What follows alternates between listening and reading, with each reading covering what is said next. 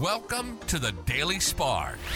A quick flash of inspiration as you dare to shine. Here's your host, Pamela Gear. Hi there, fellow luminaries. Welcome to the Daily Spark. If you've tuned into previous episodes of the Daily Spark, you'll remember that I've defined shine as living our purpose and manifesting intentionally. Join me as we learn to shine together. Today's episode is called Active Gratitude. Today is Thanksgiving in the U.S., and of course, we all turn our eyes to thanks. And food is quite the eating holiday. I'm grateful to have healthy food to eat today. I know a lot of the world doesn't, so thank you. We all are aware of gratitude practices, gratitude lists, gratitude in general. But I gently remind myself this morning that knowing about gratitude and practicing gratitude are two different things.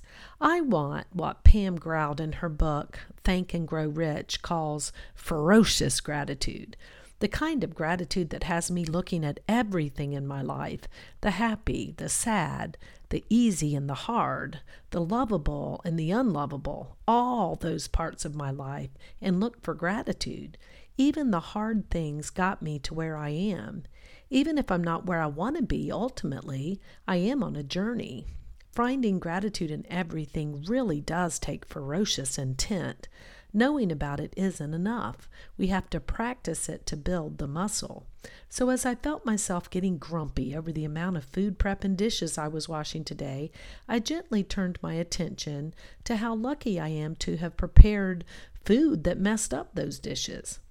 As I was washing dishes, I saw the red camellia flowers in the bush outside my window and celebrated that bush's presence for all these years, providing bright flowers in the fall and through the cold bleakness of the winter.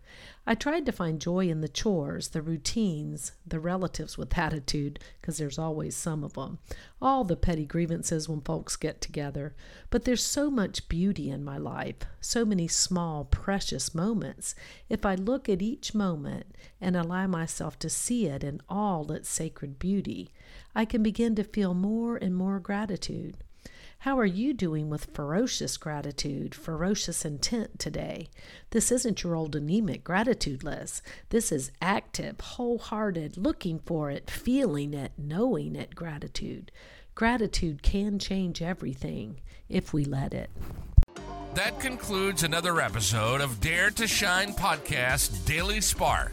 A quick flash of energy to inspire you to shine please go on over to iTunes or wherever you listen to the Dare to Shine podcast and subscribe and leave a rating. That helps other luminaries like you find this show and begin to shine.